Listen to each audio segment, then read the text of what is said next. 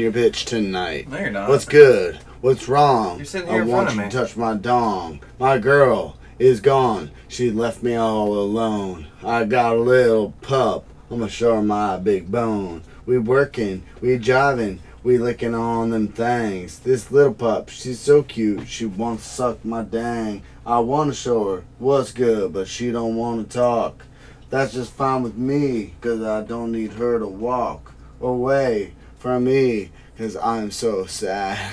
Please God, don't leave me. It'll make me feel real bad. I wish I could speak to her like a friend, but at the end of the day, I just want to get it in. What's good? What's up? You good? You done? I'm gonna fuck your butt. What's real? What's bad? I had sex with your dad. Alright, that's it. That's it? You had sex with me. I, I like that song because it's about real things. Yeah, Yeah. I've been there. Yep. This dog's really biting my fingers. Good. You probably deserve it. At least, you know, if this completely fails, you have a full rap career ahead of you. Truth. Yeah. Nicododecahedron. Run on up, bitches, I'm skeeting. Yeah. Welcome to Motel Hell. I'm Ben the Beardo, the bad dad. And I'm Dick the Fetty, not a dad. You're a pup dad. Yeah. I'm a bad pup dad. Yeah, that's true. You let your dog lick your genitals. No. Only for a second, then I say, no, no, no. You'll never get this. It's not like you're looking for it, but it does kind of happen. yeah, she does it all the time.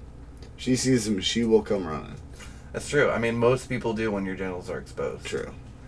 So, what are we covering tonight, Dick Fetty? We are covering uh, urban legends slash the deep web slash the deep web of the urban legends or the deep urban legend web. So, So- so this is what happened. I thought I had communicated correctly to my co-host that instead of just doing Urban Legends Part 2, we would do a specified Urban Legends, and it didn't quite happen that way. Albeit, Well, because you didn't communicate in bones and smoke signals, which is the only kind of communication I now respond to because I am full Luddite. I don't do cell I phones. did send you a bunch of eggplant emojis. That's true. So, mostly your fault. Yeah. So, one of my things is going to be from the dark web. One of them, not really. I just want to do it because it's a really fun story. Yeah, well, anyways, so we're doing a mixture of urban legends. I'm doing what I've always wanted to do, which is drugs. Yeah, and Mm. I'm gonna do a dark web one, and one I just think is a lot of fun. And at the end of the day, we will be covering the dark web and all of its mysteries and uh, misgivings uh, in the near future. So, Possibly. possibly. Be ready for that at some point. But before that, we're going to do our movie review. So tonight we watched the 1974 film called Devil Times 5, aka The Horrible House on the Hill, aka People Toys. And it was bananas. It was fun. It was a lot of fun. Yeah. So this was a recent purchase I got from a noise guy. So thank you for that. If you're listening, you know who you are. But we just kind of went into it blind. It's it's a it's a killer kids movie, and there's not a lot of them. And it was not the greatest film I've ever seen by a long shot, but it was pretty thoroughly entertaining. The interesting 15 minute intro credit scene was bizarre and needlessly lengthy. They had like long pauses between when the credits would happen, and then they'd pick back up again. You'd think they were over, and then they'd start again. Yeah, it was really bizarre. And then on top of that, you got unnecessary slow mo shots. You got the f- Really, just well, yeah, okay. So, you can we can we just dive right into the the oh, yeah. real quick? Yeah, yeah, yeah. So, there is a boyfriend and girlfriend. They're meeting the girlfriend's father, who I guess runs psychiatric Business. hospitals Yeah, business tycoon of some sort. for doctors, I think, though, because they're all doctors. Yeah. So, the boyfriend's a doctor. The father runs hospitals, I believe, psychiatric hospitals, I believe they mentioned specifically. Yeah, they do. Uh, there's another doctor, his wife, and then the gentleman who runs the hospitals and his very young wife with big old boobers. Yeah, it's like That's a for tin, days. tin, tin little Indians clue kind of a setup. It seems like almost at first. Yeah. and then it quickly then you get introduced to a very bizarre sped up film crash sequence so they they all go up to this house in the mountains in the wintertime and there's a caretaker for the house who's like a simple guy And then there's one other caretaker who's not a simple guy, but barely gets any screen time. yeah i don't even remember him i was like think too busy eating wings but so they go up to this house and at the same time nearby a bus crashes that's transporting kids from a psychiatric hospital in which they were permanently interred. And the kids escape and the driver dies and they wind up showing up at the house. And there's all this like you get a lot of what's going on as far as the plot between the characters at the house which essentially all amounts to nothing because spoiler alert everybody dies except for the kids Yeah, which is actually I was actually quite surprised. Yeah. Albeit I really did like the character development for a lot of the characters. I liked the characters in this movie. I didn't want them to die. Yeah, they were pretty relatable and well written. Like they were essentially a series of tropes, but like most people are essentially tropes, so or you know, caricatures. yeah, yeah. So the main dude is just this well, somewhat womanizing drinker who's just he's he's slept with big old baps, but he's dating the boss's daughter now, and you know, and uh, and you got the the sort of yellow bellied older Jewish guy and his drunken Jewish wife who like constantly harangues him, but then at the end of the day he stands up to his boss and then gets shortly thereafter murdered by a child. and uh the woman, the wife, she she gets doused in kerosene or gasoline or whatever it is. flammable. Yeah, they light her on fire, so you get a man on fire sequence, but it's a woman on fire, but it's probably a dude in a woman's suit. But like, still, man on fire is always a huge like two stars for me automatically. Well, let's let's let's talk about the first kill, right? All Now, right. I'm actually not sure thinking about it now if he was the other caretaker or if he was or if there even was another caretaker or if he was the dude with the bruise on his forehead that was chasing That's what I was saying. I'm That- not that- sure. No, that's who it was. Okay. That that was what the misunderstanding. So there was no other caretaker. There was just a caretaker for the children who I guess did live through the the bus crash, who is trying to track them down so they don't get away, and they brutally murder him in the most protracted, boring murder scene I've ever seen. There's no blood. It's all in sepia tone. It goes on for like three minutes. no, 'cause it's like five. It's a full yeah. five. it's so drawn out and unnecessary, and and sepia tone, which is very a very strange choice. Yeah. and it just goes on and on and on and almost pulls you out of the movie. Yeah. But then the characters kind of save it, Yeah. and then they get to the next kill, which they kill the uh, simple-minded caretaker, who I loved and was very upset that they killed him right off the bat. But he's killed in a very cool trap-esque way. Yeah, there's this whole mousetrap kind of kills that happen. Like half the kills are these, and there's a woman who gets eaten sort of by piranhas And and drowned. and drowned. The big old Baps lady. Basically, every kill after the first one is really solid, and the kids are all weird and like pretty good actors for doing their parts. Like the one kid's just gay. There's this this other kid who thinks he's like in the army. There's a pyro chick. There's just a really young girl, and then there is the um, kid who pretends to be a nun, who I couldn't tell if it was a boy or a girl for the whole I film. think But it's a girl, but it's funny because if you watch, she switches from the nun garb into like a red blanket that she wears when Yeah. she's about to kill. Yeah, she reminded me essentially of like what I imagine uh, Andy Warhol to be like as a person in real life when he was still alive. Yeah. and she's fucking fantastic. She she definitely had like to me a transsexual vibe that, not to be like totally weird, but she was also the oldest of the kids by far. Like definitely, it was in it was interesting. It was uh, yeah. Oh, it's it's it's a fun movie. Uh, it's not like too serious of a horror movie. No, not at all. It's what year did it come out? Seventy four. Seventy four. So you know, it's right in that sweet spot, like right before the eighties hit and became like real violent. But Yeah. like I don't know, it It still was very violent. Yeah. It just also the tone of it was so bizarre And the way it ends is super bizarre. And it ends with this constant like freezing of the camera, but like with some dialogue continuing that Is was weird. inexplicable. And then they just like don't get caught and go on to the next murder house. Yeah, and the last thing you see is the beginning instead of the end, which leads me to believe they had planned on making more. Did they? I don't know. Well, they probably didn't. Yeah.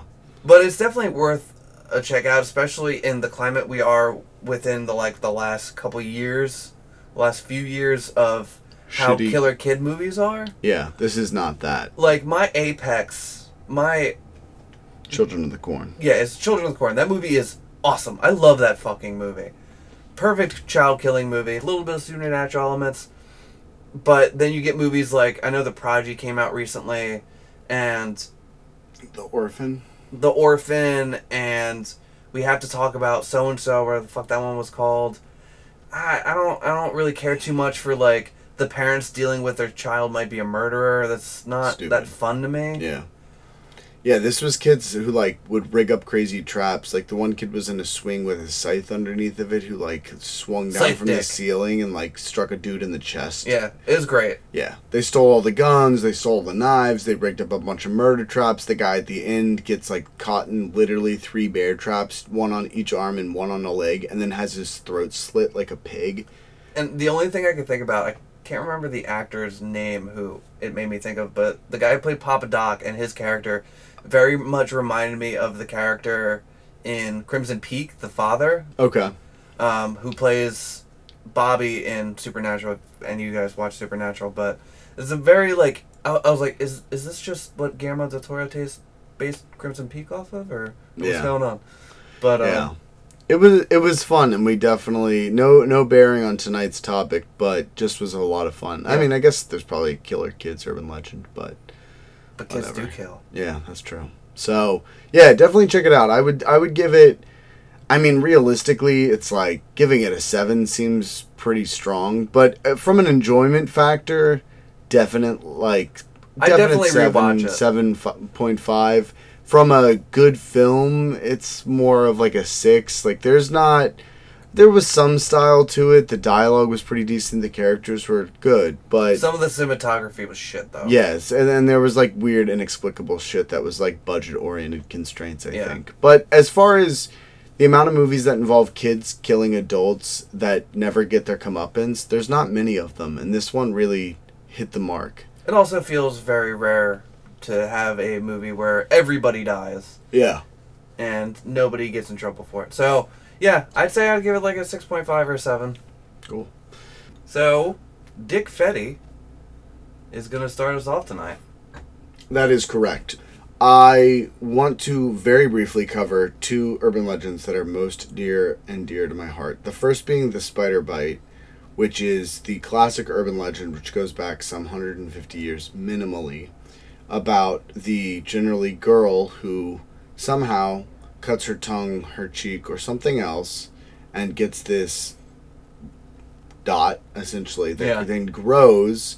And she tells her mother, and her mother says, "Don't worry, it's probably just a pimple or it's a boil or whatever." Or herpes. Yeah, and as it grows, she says, Mom, I'm real concerned. And the mom says, Okay, well, tomorrow we'll take you to the doctor. And before they can get to the doctor, the boil opens up and thousands of baby spiders come out. And this was in the book Scary Stories to Tell in Yes. the Dark. It's also going to be in the movie. And it was illustrated in a fashion that was terrifying and left a lasting mark on me. Yeah. And we probably, I've kind of got some plans to do a whole thing on that book specifically. Okay. uh, just because the whole backstory of it is very interesting. But Cool. that is like one of the images from that book that is like stuck in my mind because she kind of the the drawing in it actually kind of looks like a girl I dated Oh, yeah. years ago. You know when things weren't so great. Um, I was doing a lot of heroin, Mm. Big and H. Big H. yeah, I just very vividly remember that story and that picture because I also like spiders. Mm. Yeah, and it was interesting because they talk. So essentially, part of why that myth persists and remains terrifying is that people in urban environments encounter spiders with less frequency than other people, and as a result, spiders generally have become boogeymen of sorts. And in my house, they're okay. I let all spiders run free, even the one that bit me when we were recording maybe the last time. and I had this horrible spider bite that I swore was some kind of sex rash, but was just definitely a Yeah, you were real freaked out by it. I was Yeah. pretty sure you were gonna grab a knife from my kitchen and start digging it out of your flesh. Yeah, I thought about it. So, but yeah, spiders are okay, and they won't lay eggs inside your mouth that'll burst later. That can happen with maggots and some other kinds of bugs, but I cover that in depth in the latest Concrete Mascara releases, so peep that Yeah. if you want to know more. Fun fact, uh, side urban legend, real quick. The whole like you eat eight spiders over your lifetime thing, totally not true. Why would a spider jump into your mouth? Yeah, Seems like a bad place to go. Also, how would the fuck would they track that? yeah, yeah. Well, I think, uh, yeah, true, not true. Uh, so yeah. The second urban legend I want to cover very briefly is the alligator in the sewer, Uh-huh. and that myth it basically comes from an old book from the 1850s about New York, about the sewer system in New York. Or I apologize, it's I think it's the 1950s, and essentially somebody, the guy who wrote the book, interviewed people who claimed that they found a gator in the sewers. No, I think it was the 1850s, but the reality was that somebody said that and then the people that work on the sewers in New York were just like, okay, we have to watch whoever is on topside sewer duty because they're somehow sneaking bottles of whiskey down to the people. yeah. and there's definitely no sewer gators. it is a legend that persists in part because there is a slight amount of truth because in areas where so in France there was a Nile crocodile that came all the way up to France and wound up in the sewer canals of Oh, really? Paris. Yeah, and is now in an aquarium in Paris, like in a like a zoo. oh, they aquarium. saved it. Yeah. That's fun. Yeah, and then there uh, in Florida are many cases of gators, caimans, and the rest getting into uh, storm drains and sewer pipes, especially during the cold season because it's warmer there and they can eat Yeah. rats. And They're stuff. everywhere down there. Yeah. So that's not really a thing. But the, the, the urban legend is that basically people used to buy gators from Louisiana and Florida and then bring them back to places like uh, New York. And then when the gators got too big, they would flush them down the toilet. And then ideally, or as the legend goes, the gators would eat sewer stuff and grow to become huge monster sewer gators Huge. and there was the persistent part of the legend is that often because of their lack of sunlight they become albino which doesn't make any sense or they go blind which kind of makes sense That makes sense. yeah uh, there is no recorded instance of any albino blind gators getting anybody though I just want to know what kind of plumbing New York has.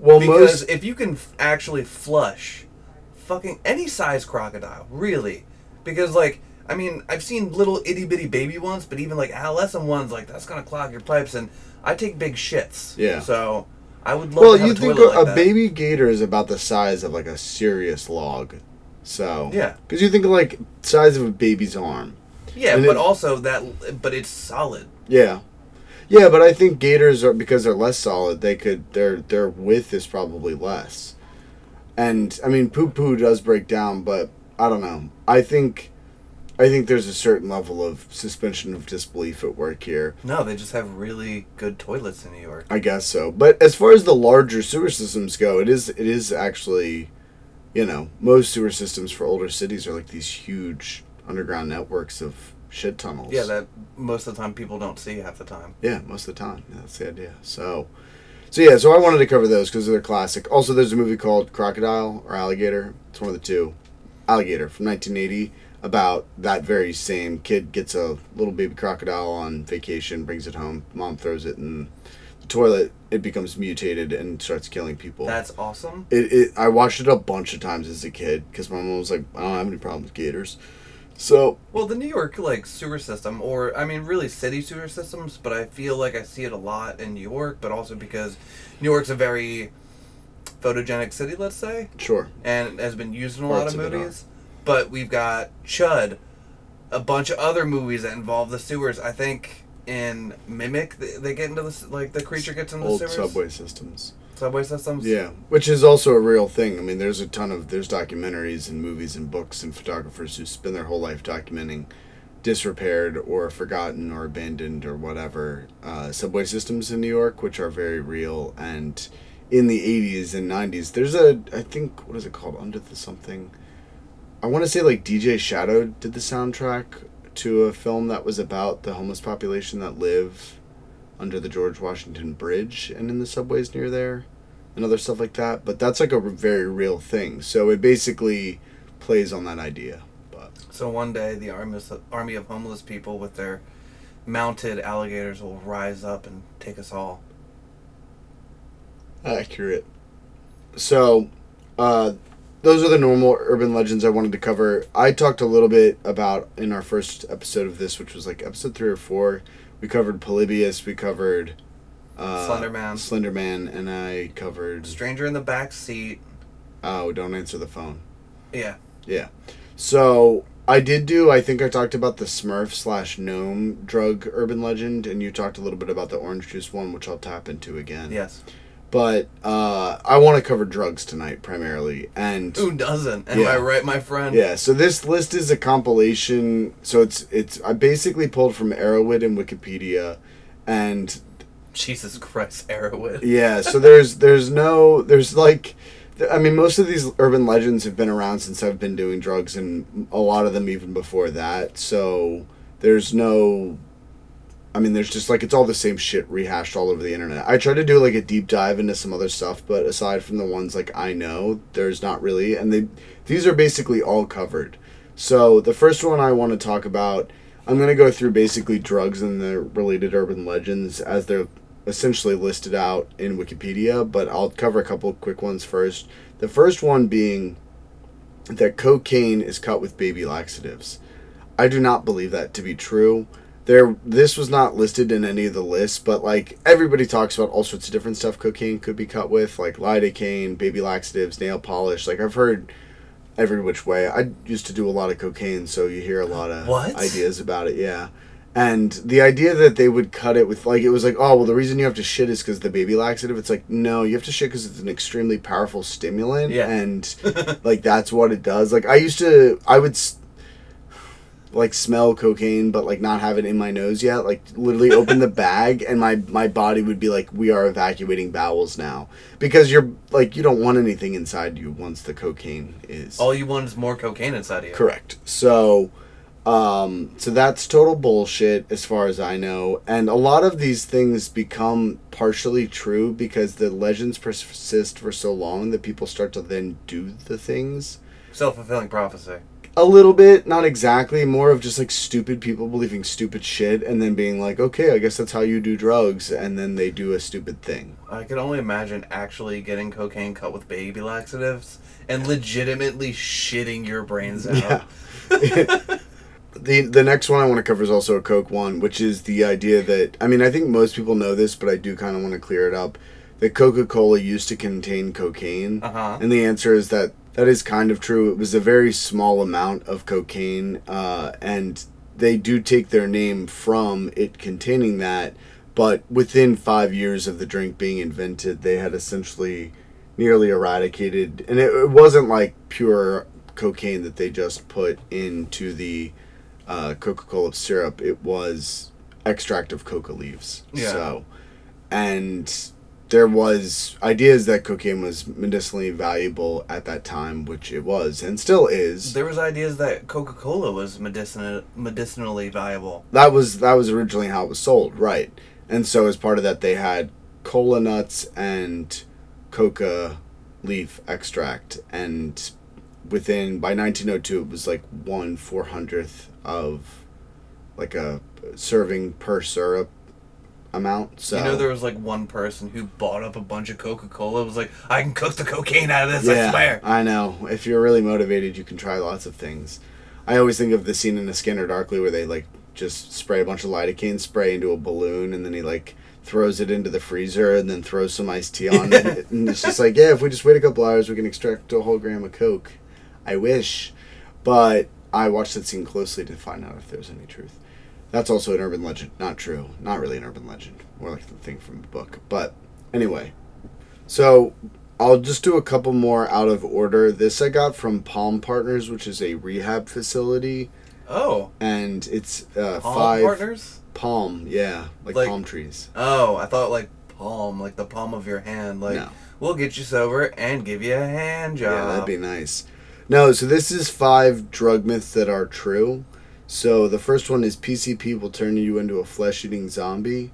And they talk about specifically Antron Singleton, aka Big Lurch, who in 2002, after an alleged week long PCP binge, killed his roommate, uh, tearing apart her body, ripping her limbs from her torso, and covering the entirety of her extremities and body in bite marks, and Holy was shit. found covered in blood, howling at the moon in LA, walking the streets. And there was a civil suit that followed uh, because his mother said essentially his labels got him addicted to drugs in order to cultivate his street tough persona and that they should be held civilly liable. And they were, right? Uh, I don't know. Oh. So I was making a I- joke assuming that they weren't. I know that Death Row Records was named as part of it, but they had nothing to do with him. They He was didn't on Death Row. He wasn't on Death Oh, Row, so they eventually got dropped from the lawsuit. My guess is they probably settled out of court, but there's that's there's probably some validity to that. But there's also free will involved, and I feel like the court would be less sympathetic to young black men addicted to PCP. But what do I know? Yeah, but I feel like PCP doesn't give you street cred. It does in some communities, and it's especially popular in the Puerto Rican community for Huh. whatever reason. So, so yes, PCP has turned some people into flesh eaters, but not really. They did find his stomach to be full of human flesh too, Huh. but like, I mean, PCP has probably the most brutal history of myths that have some truth to them because it's an extremely powerful dissociative Yes, hallucinogen that will fuck up your shit. Yeah. So, and I guess to piggyback off of that, so the other most popular myth about PCP is that it is embalming fluid because it used to have the slang name of embalming fluid. And this is one of those where over time people thought that was true. So they started mixing formaldehyde, which is an incredibly toxic chemical, With weed and with well with PCP, and then eventually people just started smoking like they just thought wet was straight formaldehyde, and it's not. It's not supposed to be any amount of formaldehyde. It should just be liquid PCP. But they were like, oh well, angel dust is PCP. From wet is just formaldehyde, and there's this whole schism. And part of the reason I never did PCP, aside from the amount of urban legends involving people eating people and murdering people and cutting their faces off and shit like that, is that uh, you don't have any idea more than most street. Like literally, somebody could be selling me formaldehyde. I'm not smoking that. I mean, I might if I was really hammered, but Yeah, I I didn't mean- the one time I really had an option. So quick story. The only time I've ever smoked PCP, I did not know I was going to smoke PCP. I thought I was Classic. Yeah. I thought I was going to be smoking a blunt. Uh, I think I was still in high school at this point. Maybe not. No, I was still in high school. So, parents weren't home. Me, a couple buddies, one of which was my next door neighbor who's like real strung out and believes the earth is flat now and uh, probably a little bit schizophrenic. okay, So we went out back and we're smoking a blunt, and all of a sudden, like, I just have a complete reality break, and I start getting dizzy and a little bit nauseous. And I thought I was just like getting a little sick from smoking too much weed, which had happened to me before at that Yeah. point. And I remember kneeling down in my backyard, and the only thing I could think of was that I was one of the little trophies from the original Smash Brothers mm, that you collect throughout playing the game mm-hmm. and I don't know why that was the first thing that came to my mind, but I Now was. you say stuck. original Smash, you actually mean N64 Smash. Yes, Okay, that's not the original. You do know there was, or is it? it is. It is. You're right. I'm Yes. sorry. I It's okay. It's all right. I'm not It's a. Nintendo boy. I was Yeah. thinking there was an SNES version. No, Shame no, on me. no. That would have been cool though. Yeah. 2D fighter would have been real. Well, I guess it is a 2D fighter. Anyway, so at that point, I muster enough ability to actually get up and walk inside, and I hit my couch real hard, and then just essentially melt into my couch, and then the whole room melts away. Mm. then next thing I know, my buddy comes in and he flops down on his stomach, saying that he's in a spaceship and for my other buddy to get in with him. And oh my god, there's aliens coming for us. We need to get them. And he's pew pew pew pew. And then I kind of like wig out a bit, and I'm not sure what is real, what's not anymore. And then I'm being flipped over because I'm choking on my own vomit. Yeah, that sounds like it could be laced. I had I had bought an ounce from this guy who was in fact Puerto Rican of really cheap weed, but he said was really good, and I didn't really put two and two together, and I was smoking it for a while, but I was also still doing a lot of DXM at the time, so I just thought it was always activating my DXM. Yeah. And my friend came over and was like, "You're probably smoking PCP because this is obviously laced. This is like barely even weed. This is like." Physically been you can like tell it doesn't feel this and i was like this is not marijuana he was like are you like how high are you So high. it, it was the kind of shit where I used to smoke it and then like think raccoons were like swirling under my feet. It was, yeah. So I may have smoked PCP too, but you know that happens to the best of us. Okay, so this isn't really an urban legend, so I'll cover it very quickly. But there is the general idea that Molly is pure MDMA and ecstasy is a mixture of stuff. And this rehab just wants to remind us that, in fact, your dealer may be lying to you, and that Molly is not always pure MDMA, which, like, obviously does. What? Yeah, I know. So it's normally like nine other research chemicals mixed together with baby laxatives. That's, that was a joke. But yeah, no, there's no guarantee that anything is anything unless you test it and have bought it yourself. Uh, the next one is Strawberry Quick, aka flavored methamphetamine that is methamphetamine that's cooked with strawberry Nesquik to give it a candy flavor and strawberry color. No, don't tell me it's not real. Well, there have been incidences reported of colored meth, but the idea is the urban legend, and this just only speaks to a post 60s world of like these types of urban legends of dealers made this to get kids addicted and make it kid friendly. And we all know that kids don't have money, so dealers don't do that. Dealers do not get little kids hooked on meth because it's not a profitable thing to do. True, but you know they do give out free samples to people. Yeah, sometimes, but not like the strawberry thing is, you know, it, it, it's a UP USP like post, what's it called? The show that everybody likes, Breaking Bad. Yeah. You know, so, but they're like, yeah, there there's definitely been cases of colored meth, like intentionally colored meth, but there's no reports of any meth dealers selling colored meth to kids. Yeah, that's one of my favorite things every year around. Like when we hit October, Oh yeah. it's like always check your kids' candy to make sure they're not drugs or they're not they're not weed candy. It's like no one get no one's giving your kids weed candy. They want their up. that's no literally stop. for them yeah so there there and i'll cover that i'll just touch it now so that's another classic drug urban legend is that especially in 2010 there was a big scare that there were weed edibles being given out at halloween and anybody who's ever done weed edibles knows you would like why would you give them away they cost a bunch of money like Bunch of money. Yeah. You need to use a lot of decent weed for them to be Yeah, if you're making them yourself, you're certainly not giving them away unless it's to other stoners who you're trying to sleep with or get stoned with. Yeah. And if you're in Colorado where you can buy them in a dispensary, you're not giving them to kids after you spent your cold hard-earned money on it. Like No. there, there's just the entire idea that any kind of drug, and I'll go through this with a couple different ones, has been purposely given to kids to get them addicted is insane. The other one was there was LSD gummy bears or like different ways LSD has been allegedly given to kids. To, oh, well, the big one is the blue stars, which were like stick on tattoos that they said like the blue stars contained Yeah. LSD. And first of all, LSD is not addictive in the way that other drugs are. It's just psychologically addictive. There's no physical addiction component. In fact, as we all know, it's often used now to treat other drug addictions. And more importantly, what would be the purpose of getting little kids who would put on stick on tattoos addicted to LSD? They don't have any money. No, they have no money. They have no money. So obviously that makes no fucking sense. But I love it. It cracks me up. it's it's one of my it's just so funny. It's one of my favorite things that I read every fucking year. Yeah. Okay, so the next one is that eating poppy seed bagels can cause a false positive for opiates on drug tests. This is true, or it used to be.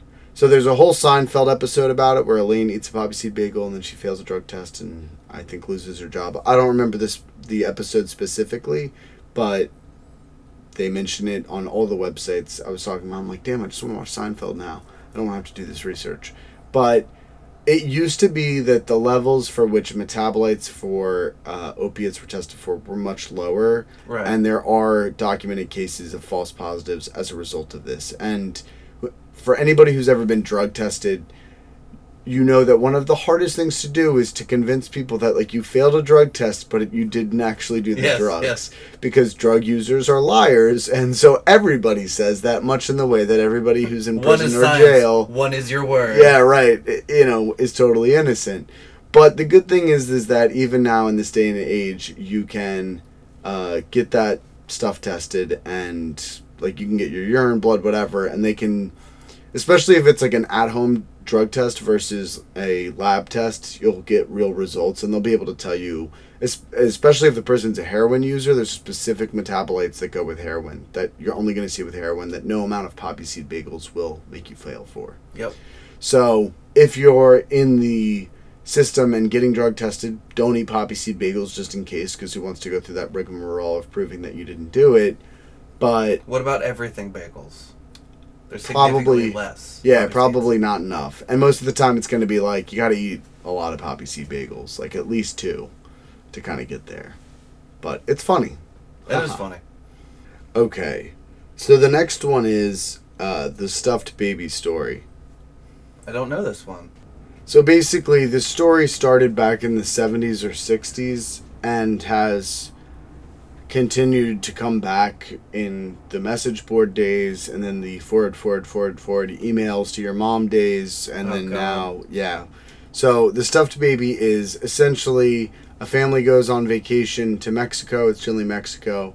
And the uh, child of the there's the, the parents have a baby with them and the baby's kidnapped by you know some guy and then they go looking for the baby and finally you know whether it's the federales or the U.S. Marshals or whoever they find the guy who took the baby and when they find the baby the baby's in the car with the guy who's about to cross the border and they go to wake the baby up because the baby looks like it's sleeping and the baby's in fact dead and it's been cut open completely disemboweled bones removed the whole nine yards and it's just stuffed full of cocaine Jesus fucking Christ. yeah so here here's a uh, text email forum post version of this story my sister's coworker has a sister in Texas who, with her husband, was planning a weekend trip across the Mexican border for a shopping spree. At the last minute, their babysitter canceled, so they had to bring along their two year old son with them. They had been across the border for about an hour when the baby got free and ran around the corner. The mother went chasing, but the boy disappeared. The mother found a police officer who told her to go to the gate and wait. Not really understanding the instructions, she did what she was instructed. About 45 minutes later, a man approached her, approached the border carrying the boy. The mother ran to him, grateful that he had been found. When the man realized it was the boy's mother, he dropped the boy and ran himself. The police were waiting for him and got him. The boy was dead. In 45 minutes, he was missing, cut open, all of his insides removed, and his body cavity was stuffed with cocaine. The man was going to carry him across the border as if he were asleep. A two year old boy, dead, discarded as if he were a piece of trash for somebody's cocaine. Well, wasn't it in uh, American Gangster where they were, and I, I think this might be an urban legend too, but they they do it in back- the movie, bringing back heroin from Vietnam in the bodies of dead soldiers. They weren't in the bodies, it was underneath the, the caskets. Ah, okay. Yeah, they had like a hidden compartment in the caskets, and then the heroin was in there. Is that verified? No, that didn't come up in here. It's possible, but unlikely. Uh, I think that movie's supposed to be based on a true story, but I know Yeah, Frank most- Castle's real. Yeah, most drug dealers lie about things, so it's possible that they did that, but that level of sneaky sneaky would never be confirmed by the government. So, because it would be embarrassing. But yeah, so that's that's the story, and there's different versions of it. You know, stewardess asks a family about this child on a plane, and then like she goes to examine the child, the child's dead, and then they sky marshals find the child's full of cocaine or whatever. It's generally cocaine. It's generally used to illustrate like the brutalness of the cartels, whether they Colombian, Mexican, or whatever. And it made me laugh because the movie we'd put off watching for over a year, Cry of the Prostitute, I just recently watched, and that's how the movie starts. They've got this kid in the back seat. They go across the border. Car crashes. The police come and investigate. They find the boys like hollowed out. Literally has huge like yarn used to sew him back together. He's full of cocaine, and the head of like the Sicilian mob generally is like we have to eliminate the gangs that were responsible for this awful plot. This isn't how we do things, and then hijinks ensues, double crosses, etc. The Double, movie. triple, quadruple crosses. There was a lot of crossing, and Barbara Bouchet gets her ass beat mercilessly for like a good portion of the film. So Sounds phenomenal. she's the prostitute. yeah, no, I know. Yeah. Yeah. Quite, quite, quite saucy. Uh, actually, really a, a fun film. So, and that was like 1972 or three. So this is this is one of those urban legends that's such an urban legend it like has made its way into film in Right. multiple variations. So that was another favorite of mine. So I'm going to quickly go through a couple of the other really good ones, starting with uh, urban legends as they relate to LSD. So there is the babysitter places baby in the oven while high on LSD. There is an unverifiable story from the 60s where that's where it starts where a hippie babysitter who drops acid uh, places the baby in the oven and a turkey in the bassinet instead. And uh, that has been debunked. No, it is funny. That's the point. So the myth is parodied in the Simpsons episodes The Secret War of Lisa Simpson, in which the children go on a school field trip to a scared straight wax museum at the local police station. One exhibit contains a wax dummy of a hippie woman eating a sandwich with a baby in it. Chief Wiggum says, That's right, she's got the munchies for a California cheeseburger. I can't do a Wiggum impression. If I could, I would. It's and it would funny. There's funnier. also a Polybius reference. I think we might have mentioned this in Yeah. the other episode, but there's a Polybius reference in The Simpsons as well. Yeah, if it's real, it's been in The Simpsons. If it's not, Not in The Simpsons. Yeah. So there are reports of a guy in Ohio in 2009, high on PCP, tried to put his 28 uh, day old son into a conventional oven, only to be stopped by the child's mother. In March 2010, a Kentucky man put his five week old baby in an oven but didn't turn it on and was just drunk and high. And in 2005, China Arnold murdered her near month old baby with a microwave oven, but she claimed to be under the influence of alcohol, not LSD. And there are a shitload of other cases where people have put their kids in microwaves or ovens or whatever and been fucked up, but generally it's not LSD. We anybody who's ever taken LSD knows you don't put anybody in a fucking oven. You don't even go near an oven. Ovens No. are hot and uncomfortable. Usually you want to go outside and look at trees. Yeah, like smoke some pot, drink Listen 30 beers, but like never feel drunk because you're on so much acid. Yeah. It's pretty great. Maybe you should try it. But I also laughed because this is this is another urban legend that this made it into the first or the uh, first season of True Detective when he talks about I'm pretty sure he talked about like a tweaker having a put a baby in a microwave I think is part of like his Yeah, I think so. drug days in you In know Vice. East Texas, yeah, or whatever. So, but there is no acid version of that. Well, There's none verified. well, no. What I was gonna say is there was years ago in my hometown, there was these three guys who like bought up a bunch of acid to sell in town, as people are wont to do. Sure.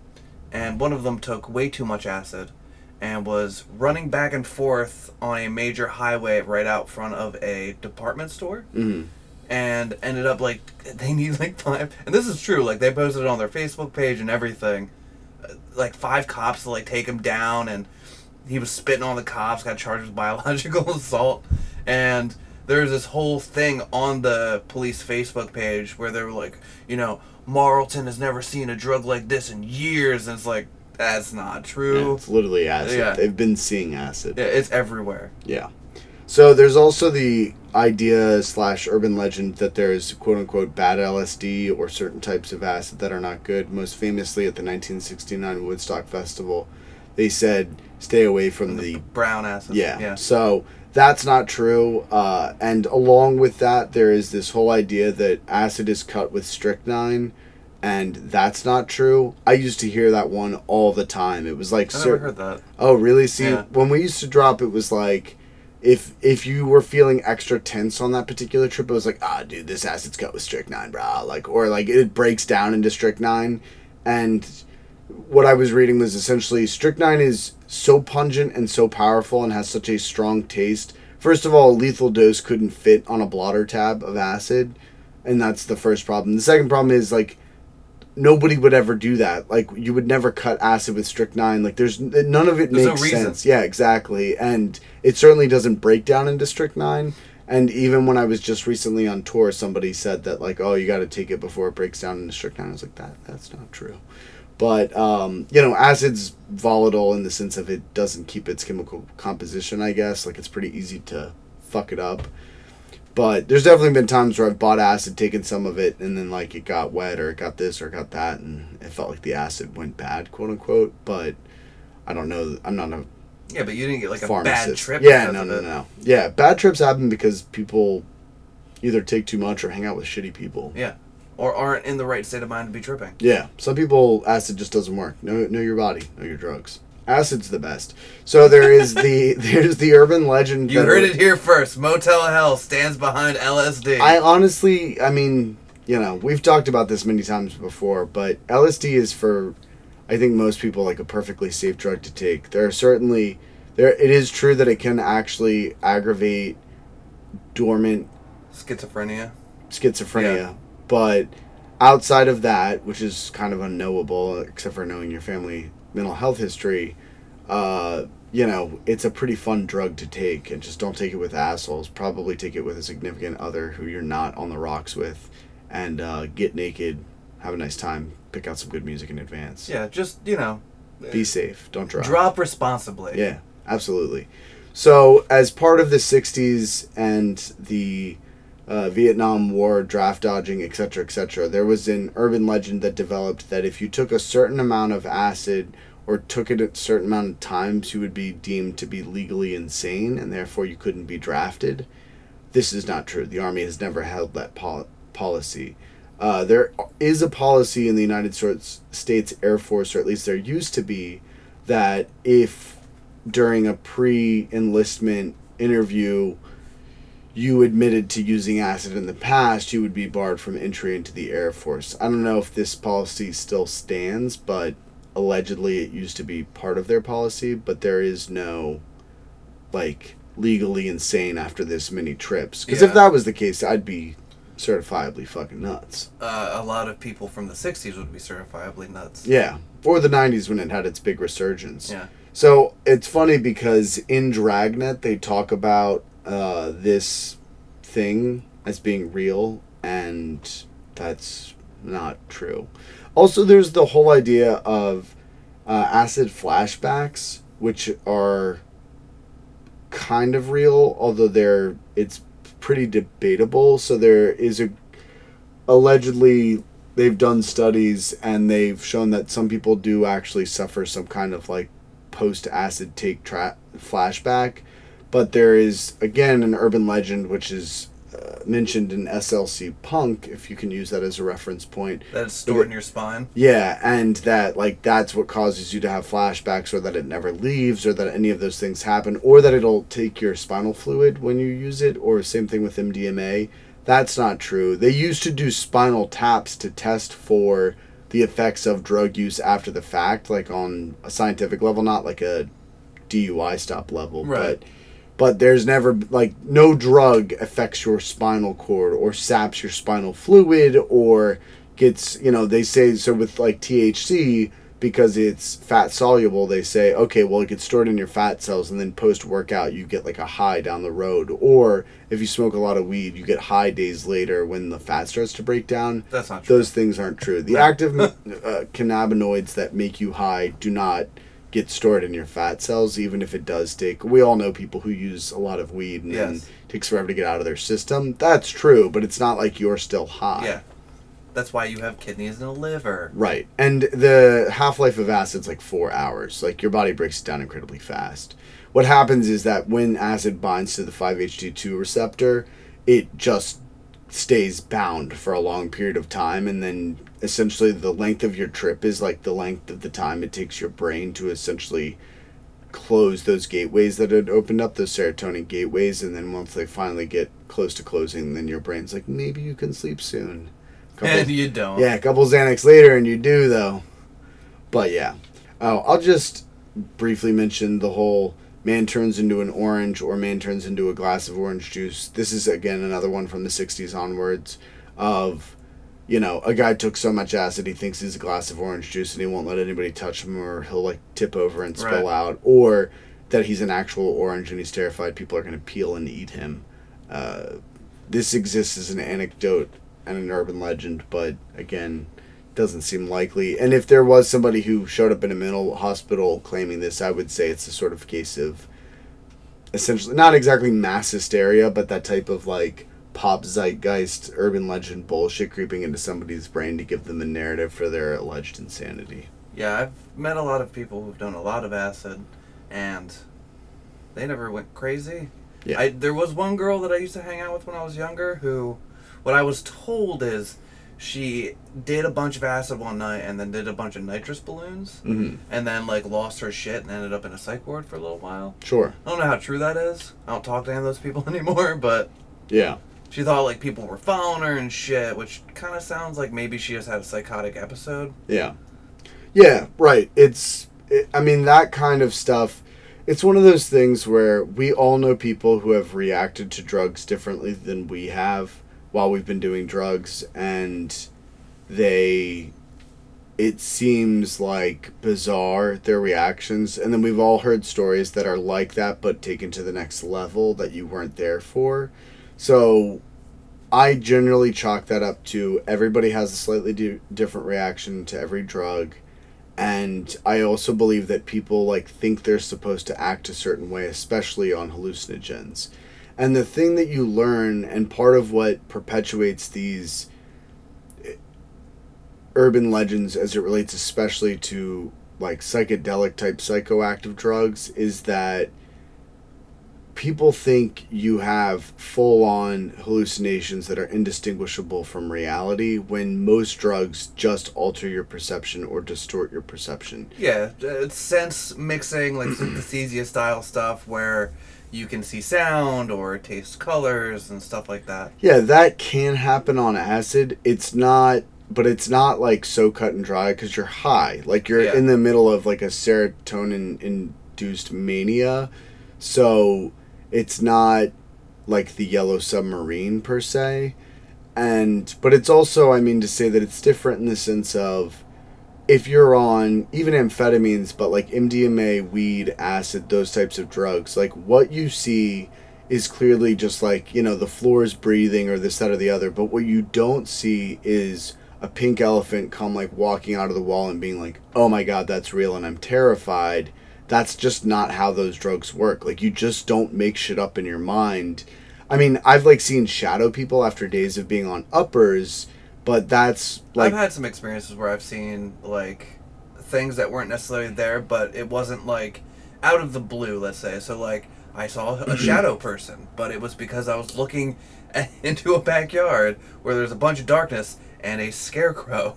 Yeah. And I was just like, nah, and I looked away and it was gone and I didn't see anything like that for the rest and of the night. I, I've seen, I've had like full on visual mutations where it normally comes from lack of sleep, in my opinion, because like even if you just don't sleep for two days and not be on drugs, although that's a lot harder, like you will start to hallucinate because your brain just doesn't have the computing power to essentially filter and distinguish all the images you're seeing, and then just like uses old patterns to connect the dots and like give you an approximation of what you should be seeing while operating it less than full capacity.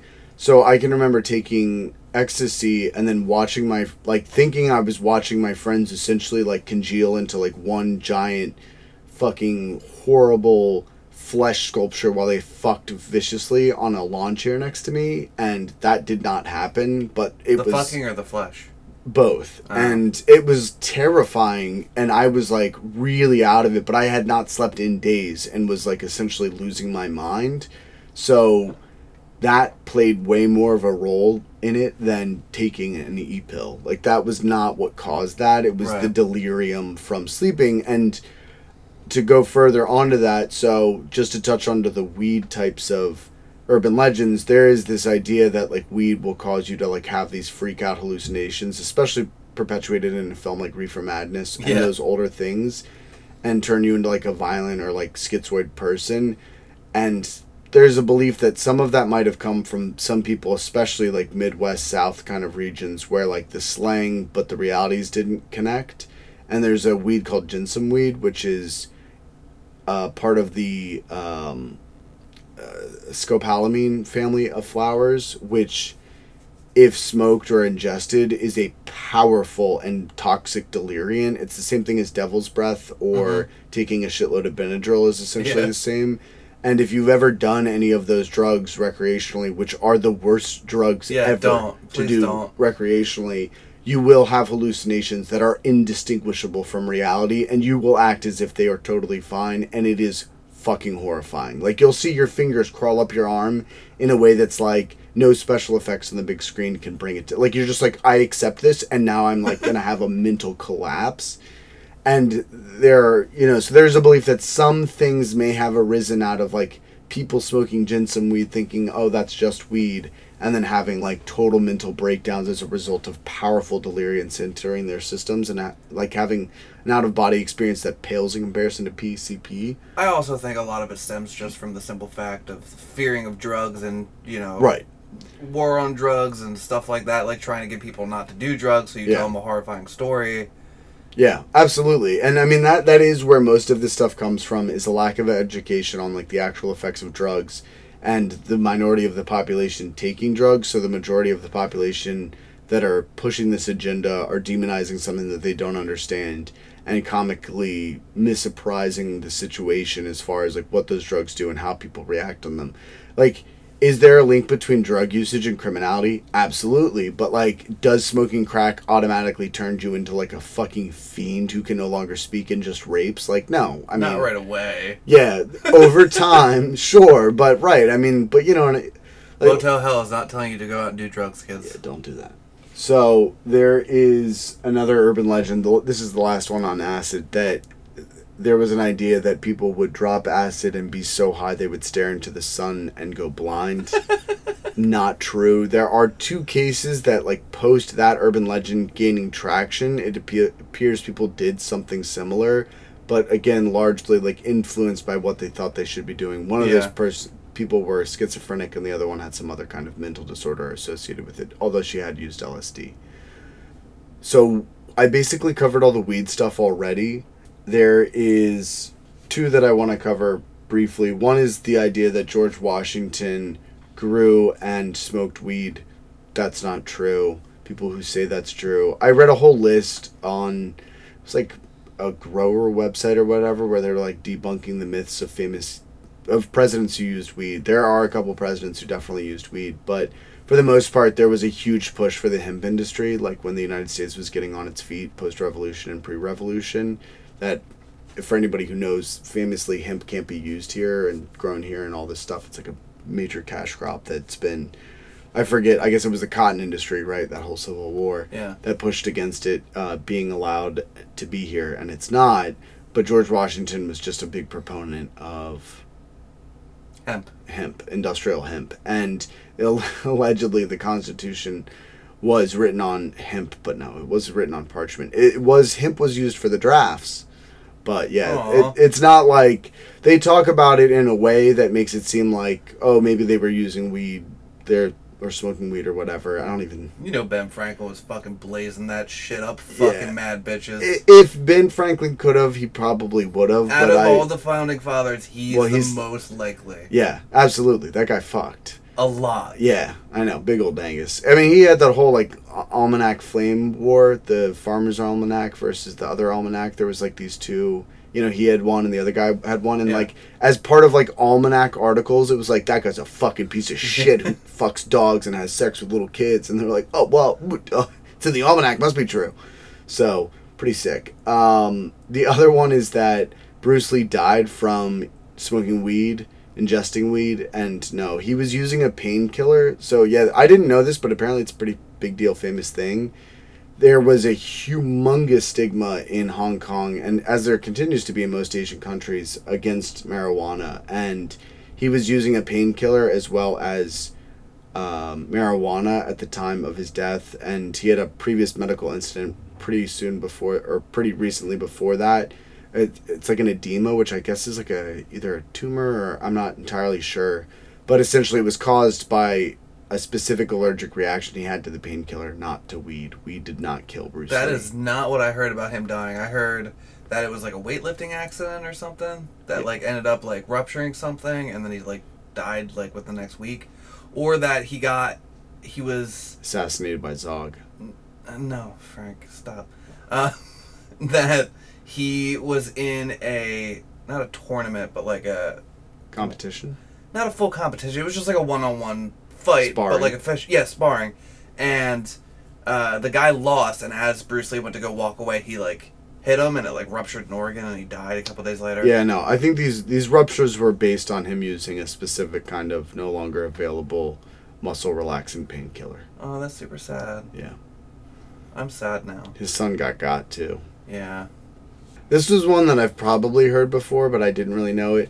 That uh, Lucky Strike cigarettes used to one in every uh, thousand packs would have there'd be one cigarette in, uh, out of every thousand packs that would have weed in it would be a spliff, and that was the Lucky Strike, and that's not true. They It never should be. they never put the weed in there. And then as part of that, like, so I used to keep a lucky cigarette, you know, the, like you'd flip it and Yeah. smoke it last or whatever. a lot of us did. Yeah, and I felt like it was very much a drug addict thing. Yeah, like a weird young. As a young person, you do things because you think that's what cool drug addicts do, and it just turns out that you're stupid, or you believe in luck, which is like literally the dumbest thing. But anyway, yeah, that that was like allegedly that was how people marked their lucky spliff, like their lucky strike or whatever. None of, none of it's all bullshit.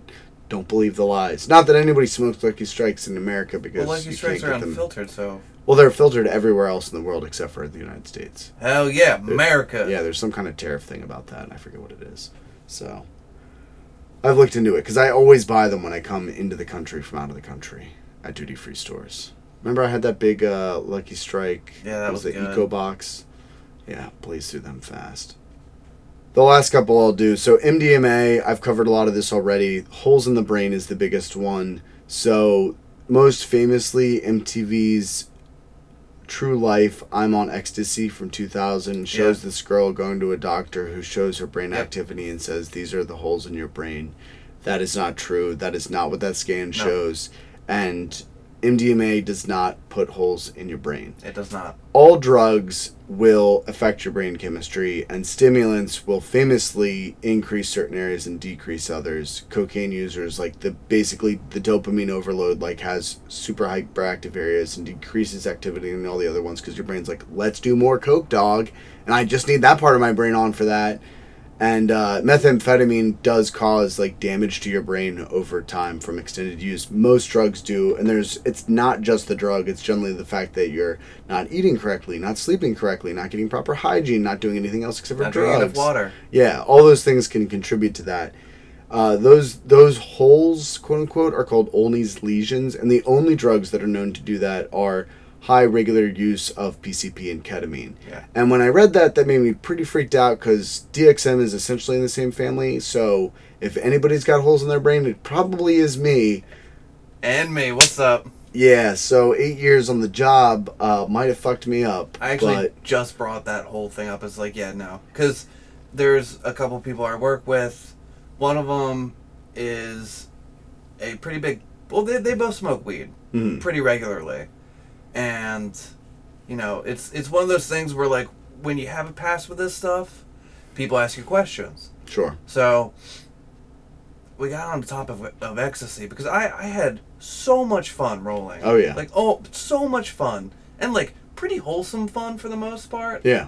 Never, you know, You mostly wanna cuddle just and kiss, cuddle. yeah. I went to Walmart, touched a bunch of towels, Yeah. almost bought a Spider-Man uh, web shooter. I remember that. Yeah. so I've heard that one. yeah, it's a good story. But um yeah, the the girl I was talking to about it, I was like, honestly, it's one of the few things that I think everyone should try at least once because you're not gonna fucking run out into you're not gonna have a freak out. You're not gonna run into traffic. Like there's very little bad that can actually happen to you as long as you stay hydrated. Yeah. And, And don't overhydrate. Cause, yeah, and don't over Because you can hypo or hyperhidrosis, which is when you drink so much water that your cell walls burst, and then girls died from that in like the late '90s, early 2000s. I can remember reading articles about that. Some sorority sister who just was like chugging water like she normally chugged cock, and then just fucking died from overwatering. So yeah, she brought it put holes in your brain. I was like, no, it, it, it doesn't. It no, it's not. No, it, it definitely does not. Yeah, no, that's totally totally false.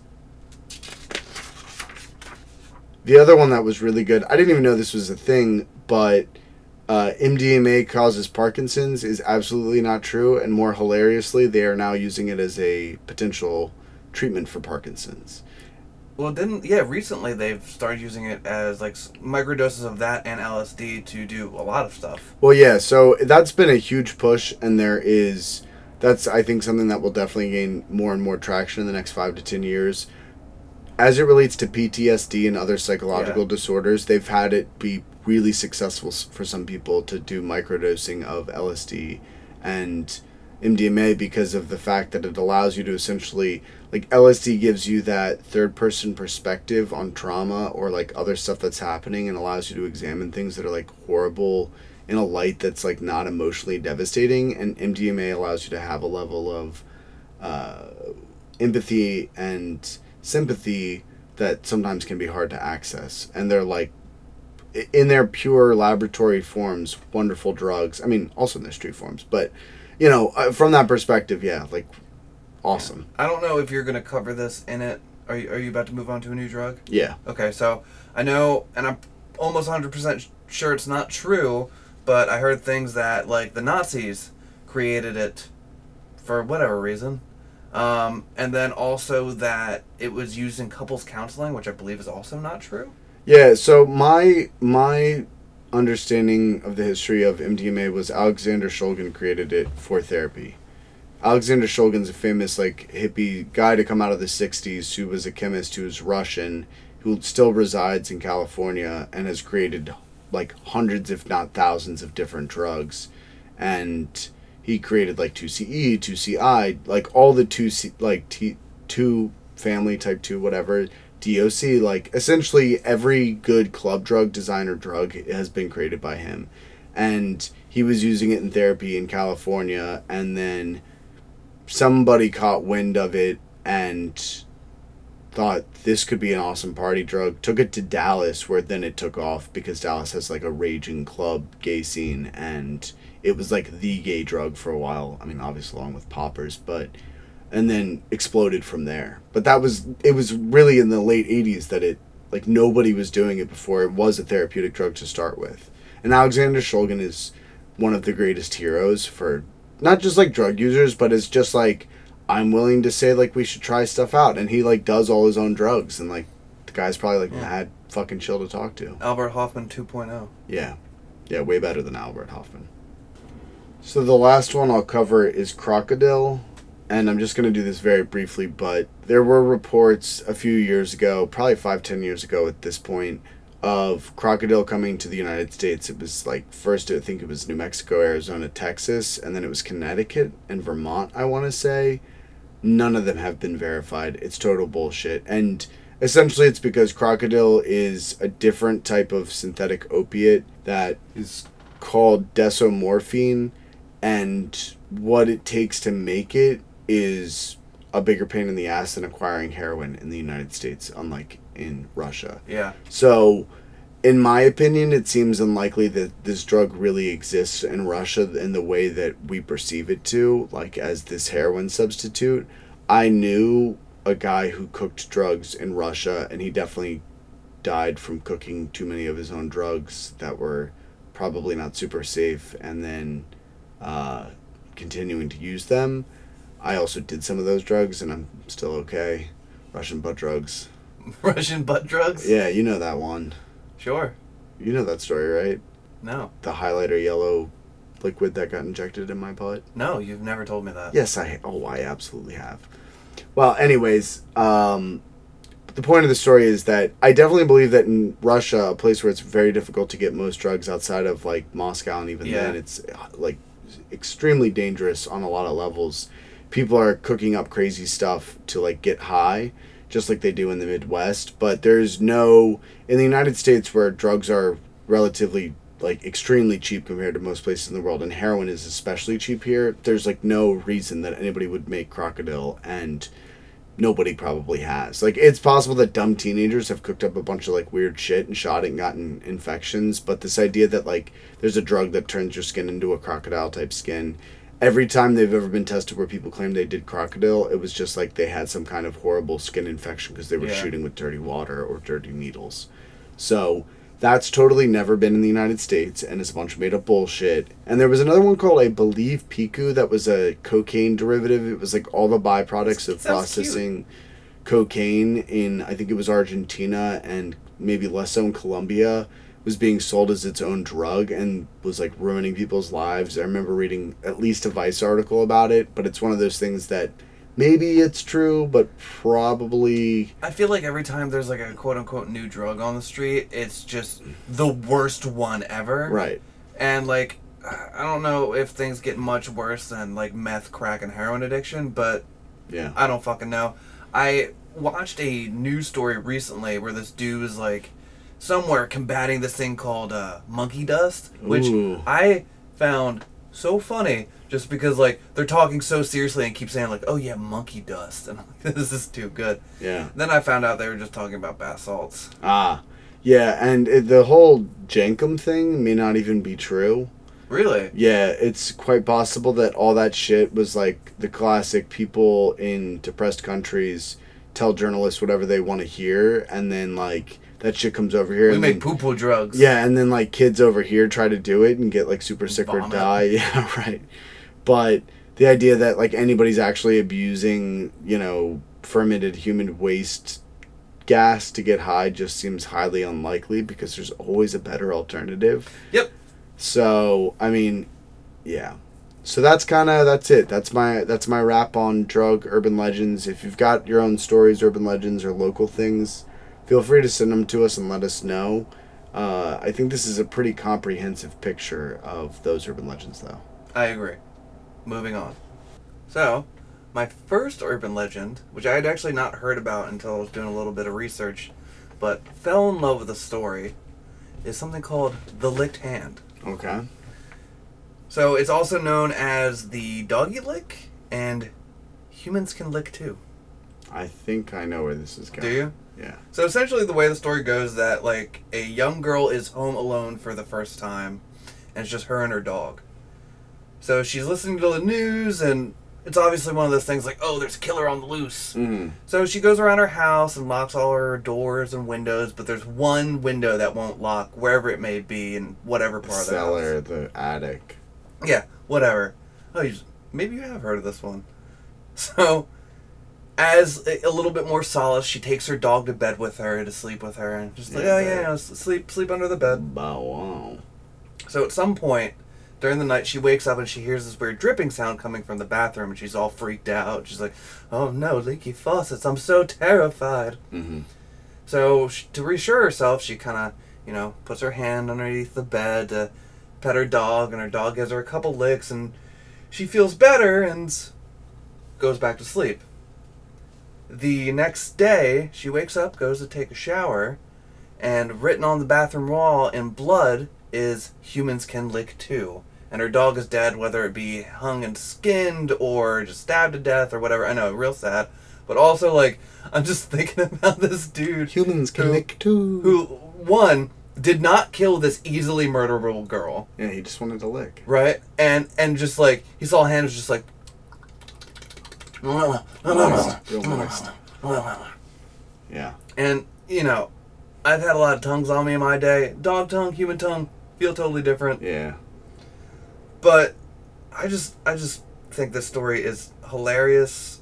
Um, it could be from this 1990s 1919 story, the dairy uh, diary, the diary of Mister Point Pointner, where uh, a young man absently-mindedly strokes his dog while reading an old manuscript account of the sinister death of a young student obsessed with his own hair, and of course the creature crouching beside him is not his dog. There's also another urban legend that I think they actually covered in the movie Urban Legend, where you know you're in college in a dorm, most likely a female, and you come home and you walk in and you hear like you know like, "Mm, mm, mm, mm, mm, mm," into your dorm and you don't turn on the light you're like oh sorry and, and, and you walk out and then you go back the next day and you turn on the light or you just go to bed next to two people fucking i don't know i never went to college i hear it's wild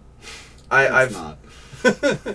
I, I've seen Porky's Yeah, I did a lot more drugs at home than I did at college, but Well, you weren't. You never fucked next to somebody in your dorm room. I did that a couple times. Yeah. So you go back the next day. You turn on the light. Your roommate is stabbed to death, or murdered some way, and written in their blood on the wall is "Aren't you glad you didn't turn on the light?" Yeah. So I just thought that one was pretty funny.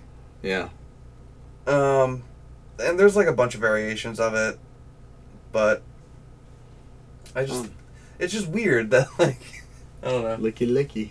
Now the one that I was truly excited about hmm is called a Red Room. I've heard about this. I know I know you know the Red Room. So for our listeners who don't know, there's a thing called the Deep Web and then the Dark Web, which we will cover probably more in depth in another episode, Definitely. and probably also covers uh, what's it called, Silk Road. I think? Yeah. But anyway, so the deep web is essentially a place where uh, browsers can't search for stuff. So like Google, Bing, all that stuff, you won't be able to find stuff on the deep web there. And then there's the dark web, which you need certain browsers to even get onto, and Tor. Tor. Um, Tor, VPNs, those types of things Yeah. are all used in order to conceal identities, locations, and everything else so that you can browse securely without anybody knowing who you are, and other people can conceal their identities so you don't know who they are or where they are. And that way, people can exchange illegal things without being traced, hypothetically. from what I understand, it's mostly just a bunch of message boards and stuff. Pedo, pedo shit. Well, there's some, but I There, there's a fair amount of pedo Yeah. shit on the deep web, let's be real. but I think it's mostly just a bunch of nerds thinking it's cool to be on the deep web, Yeah. dark web. I'm sorry, deep web something different.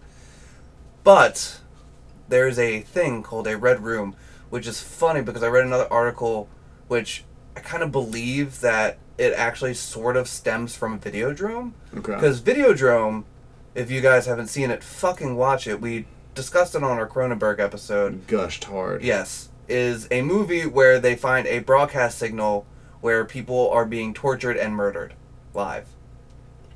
Same idea. So, Yeah. Murder is pornography. yeah. It's allegedly a hidden website or a service on the dark web where you can see and or participate in interactive torture or murder. So, snuff films which pretty much aren't real for the most part. There's never really been a real documented case, but I have something I'm going to talk about in a little bit. But, you know, s- snuff films for the new age, so Yeah. to speak, for the internet age. Well, I mean, I've seen Two Maniacs with a Screwdriver. That's a snuff film. Kind of. So the It's not Oh, oh. commercial, right? So it doesn't count as a snuff film? right, it wasn't made specifically to sell to people. Sure, okay. That's that's like the whole thing. Yeah, you can find plenty of. I mean, you can go on Live Leak right now and watch a bunch of people die. Yeah. I watched a video on fucking Reddit the other day where somebody literally fell off a balcony in a high rise. They're hundred percent dead. I only came once.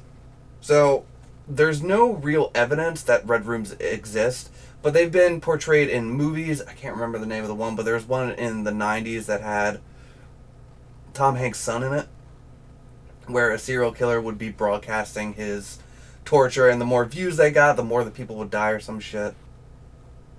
Oh my god. There's also a movie called The Den.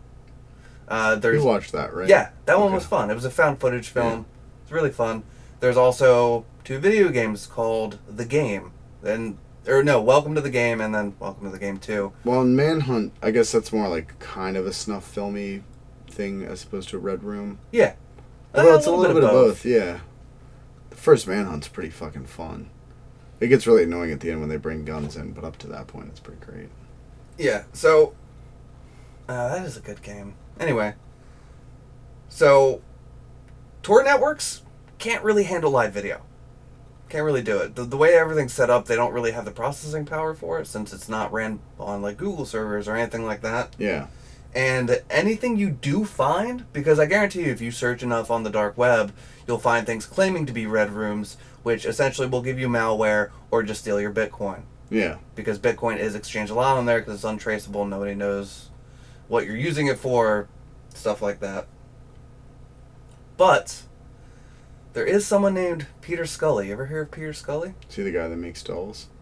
No, no, no. Peter Scully, who was born uh, 13th of January 1963, was an Austra- Australian child rapist. And June 2018, he was found guilty on one count of human trafficking and five counts of rape Oh, and sentenced to life in prison. I do know about this piece of shit. So, anyway, he supposedly was recording and distributing some of these sex tapes that he made with underage children. The most controversial one, and the one that um, people have seen, is called Daisy's Destruction. So, strapping kitties, this is not going to be pleasant. So, apparently, he sold it for an upwards of $10,000. I couldn't find whether or not that's true. I don't know how they would even track that. But it was made in 2012 and it's a multi part film essentially where he tortures and brutally rapes a number of girls uh, with Filipina accomplices. And the three victims were Liza, Cindy, and Daisy, uh, ranging from 12, 8, 11, and 18 months. So the guy's a real piece of shit. You can look look into him more. We might cover him later. Um, maybe we'll do a down under serial killer episode. Mm. But that that's like the closest thing there is to like this type of red room or a snuff film. The last thing I want to bring up is the other thing you had mentioned, which is the story of the Lolita slave toy. Now, I'm not going to read the whole thing. We'll post it on Instagram, the the actual screen grab of the post from was it like Pushy Pussy Punisher 9? Nope, just Pussy Master. Just straight to the point, Pussy Master. So it's this huge long diatribe where it makes allusions to the novel Lolita. Here we are again, Mm. only a couple weeks past. So the blog was published in 2011, and it's narrated by the surgeon that claims that he creates Lolita slave toys. So the whole post discuss how he specifically transforms young girls into manageable sex toys, and I do mean young, like nine or ten, I think he mentions, and how he, when he's done, they cannot resist, walk, or speak, and he talks about how he he lives in in somewhere in Europe, in poor country, and how the poverty is so bad there that he can essentially go to this orphanage and he pays the orphanage and they he just takes the girls off their hands and they know he's a surgeon but they don't really ask any questions. I'm not going to go into great detail. You guys can uh, look at the screen grab that we're going to put on the instagram like i had mentioned. But he does mention that he cuts off their hands and feet he cripples them he makes them listen to really loud music so they're deaf he blinds them and i think he cuts out their vocal cords and they sell from anywhere to I think like forty to sixty thousand dollars, and he ships them to you. And this is one of the ones that I read a long time ago, Mm. and actually thought was real for a little bit, and then I like did a little bit more digging. It was one of those things where like you read it online, you're like, that's disgusting. It's probably true, and it's it's definitely not true. There's zero verifiable evidence for it. There is a page on Reddit that is specifically made for debunking dark web stuff Mm. that's not true. This is one of them they talk about. And occasionally, you know, you'll be on a message board and they'll be like, "Lolita save toy real?" And no, it's it's not true. It's someone just writing something for shock value and, you know, honorable mention for Blank Room Noodles, I believe it's called. Look it up. It's a fun little video. Okay, what happens? Uh, there is a man who is quite sweaty. His eyes are blacked out, eating a thing of noodles with a giant spoon, and crying uncontrollably. And then one person walks in, and a giant mascot head and these like mitten hands, like looking like a mascot dressed in all black, and it they almost look like pop vinyls, honestly Okay. and there's like stories about how these two guys killed his family and he's making they're making the, him eat them which is not true. Uh, there was another one i read which was a lot of fun. And there i can't remember the name of the youtube video thing i watched but it's like animated urban legends or dark web legends. And this guy talked about how he posted his girlfriend's address, but the video made it seem like actually the way the video was animated, they live directly across the street from each other, Okay. which is weird in, in and of itself. Uh, and he posted her address because they broke up and she was being a real bitch. And he was like, "Oh, I think it'll be funny to post it on this dark web forum," and nothing happened. So he went and played video games and came back and there's all these messages like, "Are you home? Where are you? Are you there? Where are you? Can I come see you? Where are you?" And then he's like, "Oh, that's weird." So as a prank, he orders her a pizza, right? So this car pulls up, no lights on, and the guy goes to knock on the house. He's like, "Oh, well, I don't want her to see me because then she'll know I'm playing this pizza prank on her." So he hides from the window and then comes back and sees this dude dragging her out and throws her in the back of the car. He goes to jump in front of the car. He gets hit by the car, and then he calls the police. None of which makes any fucking sense. There's also really good urban legends about how if you're on the dark web too long, people will can track you and can come kidnap you, and they can tell your gender and everything. Now, mind you, there is a lot of like hackers and stuff that use the dark web for obvious reasons, but you know, I, I heard stories about like you'll find these like lists of people talking about like the scariest things they've seen on the dark web and how he was on this message board and someone said hello mr whatever the guy's last name is and he got all freaked out and didn't go on the dark web anymore most of that shit is non-verifiable and not true a lot of it is just message boards Yeah. and some of it yeah you can buy like drugs and there is more than likely stuff used for human trafficking and kiddie porn and stuff There- like well, that there's definitely stuff used for. but there is porn. a lot of um, legal police intervention, FBI intervention, stuff like that involved in a lot of that stuff. yeah. Uh, you can't really hire a hitman on there. It's not really going to happen. But if you want a fun look at a lot of these urban legends, you can either play Welcome to the Game 1 or 2. Markiplier did playthroughs of both of them, and they're pretty great. From what I understand, the second one is almost impossible to beat because it's randomized in such a way where like certain things will happen and there is like a whole side quest where the doll maker will come and like he wants you to fucking mark where the girls live in the building and shit so you have to like run out of your apartment. The games are legitimately scary just because they're so subtle. Uh, there's i think like a cult in i think it's in both of them but in the second one they'll just you'll hear like your window open and you look over and they'll just be staring at you.